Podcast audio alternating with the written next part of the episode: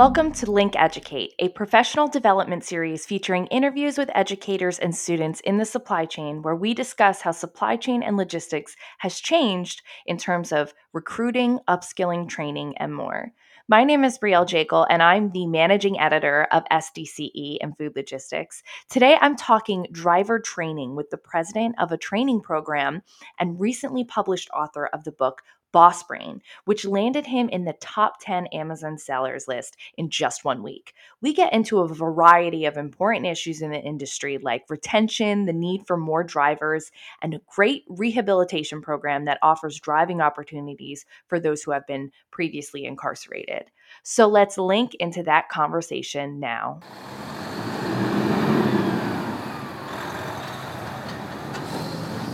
Hi, everyone. Thank you so much for joining the podcast today. I am here with Trey Williams, who is the president and owner of FleetForce Truck Driving School. And we are going to talk about some trends in the training industry for truck driving. Hi, Trey. Thank you so much for coming on with me today.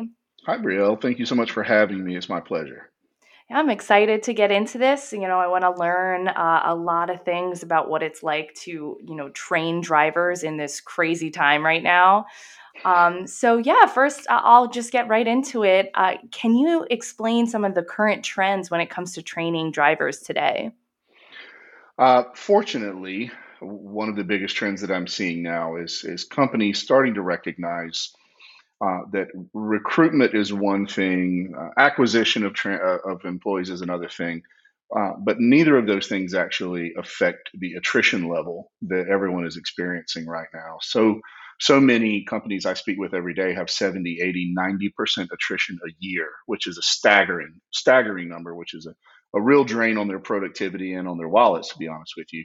But these companies are starting to recognize that making an investment in those employees is actually the best way to increase the amount of engagement and lower their attrition levels. So I don't necessarily just mean investment in signing bonuses or uh, additional training. I, I mean being able to offer the, the kind of robust benefits and uh, uh, sort of alluring opportunities that keep people with that organization for extended periods. So mm-hmm. I had a, an interesting call yesterday with a with a trucking company that has 700 trucks on the road, and their wow. number one question is, what can we do not just to attract but to keep our drivers once we have them? So they're putting together a really robust uh, uh, benefits package for these guys that includes 529s for their kids' colleges and uh, lots of matching and retirement. And and you know, for a company that's spending a six-digit number every month on recruitment, uh, they could have been diverting those into benefits, and they're going to see a lot more return on that investment. I think retention right now is another really important aspect of the industry that's not talked about quite as much. So I have a couple episodes actually coming up on retention. Absolutely. It's um it's the most burning issue sh- right behind the shortage obviously. Right. So how were you able to navigate driver training during a pandemic when social distancing was really important and required actually? It took a lot of patience um, on, on both sides of the equation. I, I would say our, our students were uh, very accommodating and understood that we were were trying to take the necessary measures to keep them safe, keep up safe, keep us safe. But uh, we were deemed an essential service uh, by the governor in the state of Florida, so we were only shut down for a couple of weeks in March of last year. Came back in June with our biggest month ever. Uh, was not surprising. There were 30 million people out of work, and uh, folks saw this opportunity when the grocery store shelves were empty to seize the the demand for drivers. So we came back with a with a vengeance, as it were. But that created a unique set of circumstances with the pandemic. Uh, the good news is we are based in Florida, where we had lots of sunshine through the summer. Our track and our range is outside, so we uh, we didn't have a, a, lot of those challenges uh, on the track, but we did have to get some extra classroom space. We had to spread everyone out. We had to bring in commercial cleaning services daily instead of twice a week. We did we did a lot of things that we we thought were necessary for the safety of everyone. And really, um, the students kind of bought into that. A lot of them kind of joined into this process and said, "Hey, let's all work on this together so that uh, I can complete this training, pass my test, and, and go to work. And, and I think that was, we had a unified goal, and that helped everyone sort of digging into whatever had to be done at the time. Were were there any processes that you switched to remote versions of that you were able to, or was it just No. yeah, it has to be all in person? Well, it, it FMCSA doesn't require the theory portion necessarily to be all in person, but we we certainly did maintain that. There, uh, the curriculum is one thing, but the follow up questions and the engagement with students uh, who have never been in this experience before during that first week of, of training is is really critical for them to have that face time or, or hmm mask time, right, as it was, um, with with the instructors who we have on site. So we remained in person. Right.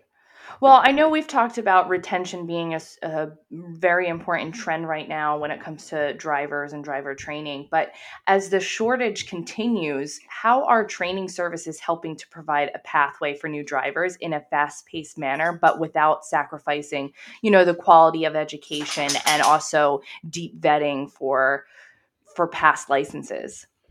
Yeah, so we've done two things. Um, I don't mind sharing our, our strategies here because when the industry flourishes, we flourish. So we've done two things. The first was we partnered with an RPO firm to help recruit unlicensed drivers who are possibly folks who'd been deemed non essential, were underemployed, um, found themselves the lingering effects of COVID in the employment market and, and recruiting those individuals for the purpose of licensing them and having them enter into a finishing program with the carrier. So partnering with that recruitment firm was massive. It gives us an opportunity to be a turnkey operation. Carriers can come to us and say, I need 100 drivers this year, and we can uh, recruit, vet, screen, train, and license those drivers for them, effectively being a turnkey operation and just turn those guys over to them at whatever rate they want each month. So the second thing that we've done is we've begun delivering training. Um, we're we're a Department of Education and Committee for Independent Education licensed school in the state of Florida. We're a, a contracted third party tester with the Florida Highway Motor Vehicle Safety Association.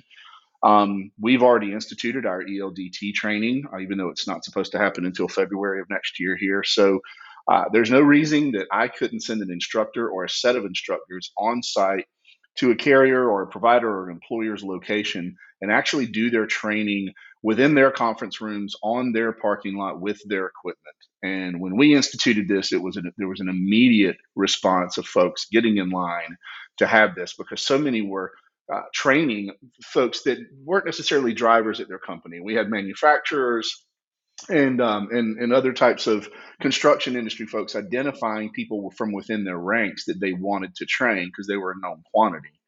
So it was good for the employee because it's an upwardly mobile opportunity to make more money and, and have a, a higher level position in the company. It was good for the company because they don't have to send someone to where we are and pay for hotel bills and per diems and, and mileage. And it was good for us because it didn't impact our capacity on our at our headquarters in Florida. Uh, so we could just send the instructors and keep doing what we do, uh, pushing almost to a waiting list where we are, because otherwise we wouldn't have been able to train those guys. So that hmm delivery of service was a was a massive strategic shift, and it's made a real impact on everyone's business. It's definitely important right now. Well, it's been a burning issue uh, just to be able to meet the demands of capacity these days, both from the student fact uh, side of the equation and from the company side. Right. I mean, we had a driver shortage way before the pandemic, and then the pandemic hit, and we needed goods faster um, and more of them uh, at the same time, while also people realize that this is a an essential business, something that you can really see a future in and have a steady future in.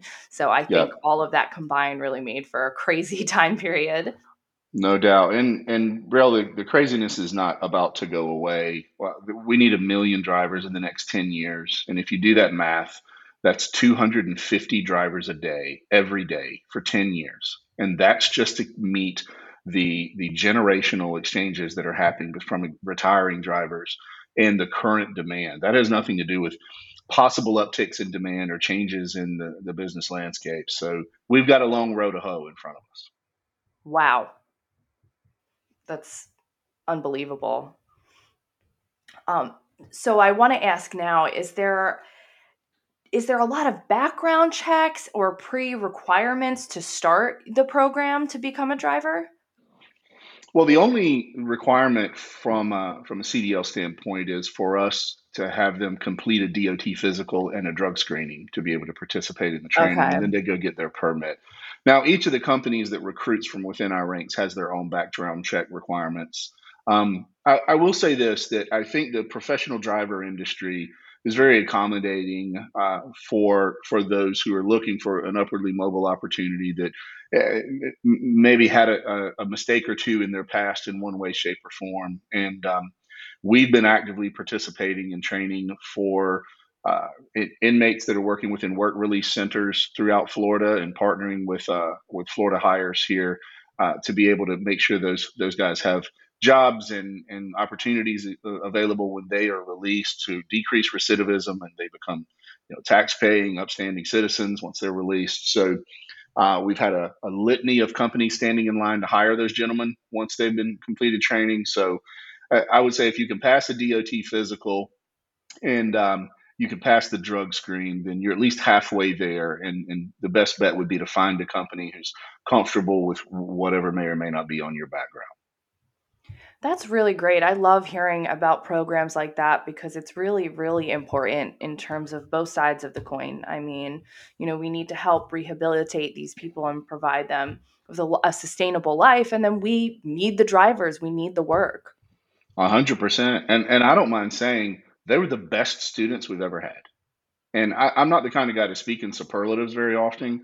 Uh, these young men had made some mistakes. They paid their debt to society, and they came to us head high, focused, studying. Every one of them passed the CDL exam on their first try. Every one of them was immediately hired by uh, what what were national companies that you would recognize and, and picked up to be actively participating and contributing to society now. So it was uh, it was a joy to do that program and really really consistent with the core values we have at FleetForce. That is incredibly inspiring. Well, I appreciate it. It's it's my pleasure, and I hope we continue to be able to do that program post pandemic. Yeah. So, speaking of post pandemic, what do you think that the future holds for uh, driver training? You know, uh, for for us at FleetForce, I can tell you that that driver training will evolve, but there will always be a foundation, um, timeless truths that we always stand on as we embrace that evolution. Uh, what I'm hoping, what I'm hoping that happens nationally, is that professional drivers are recognized or begun to be recognized as the real elite and professionals within their field. Um, an experienced driver with 10 or 15 years of experience is is akin to a, a C-level executive in a company, and many are compensated accordingly. Uh, everyone knows the increases in wages that have happened, and uh, you know, it, it, right now, drivers' starting pay in, in Florida is about 25 or 30 percent more than starting pay for most college graduates. Oh, so wow. I, I, think it's it's time for everyone to recognize that an experienced driver is an executive in his or her field.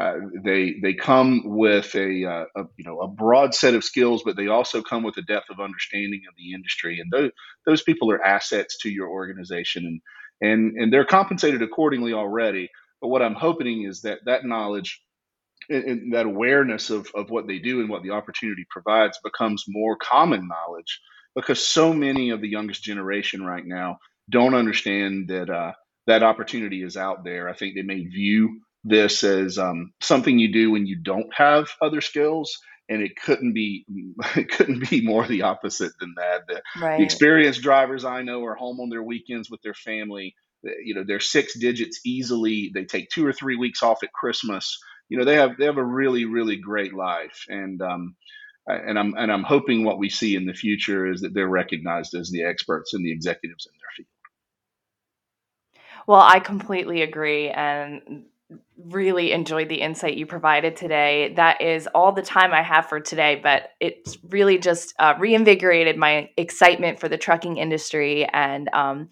just focusing on the drivers themselves. Well, I appreciate you giving me the opportunity to speak here, and we're always happy to help. If there's ever anything I or FleetForce can do for you or your mission or your listeners, don't hesitate to ask. Absolutely. Well, thank you so much for listening. If you like what you hear, please leave a review or hit the thumbs up button, and don't forget to subscribe.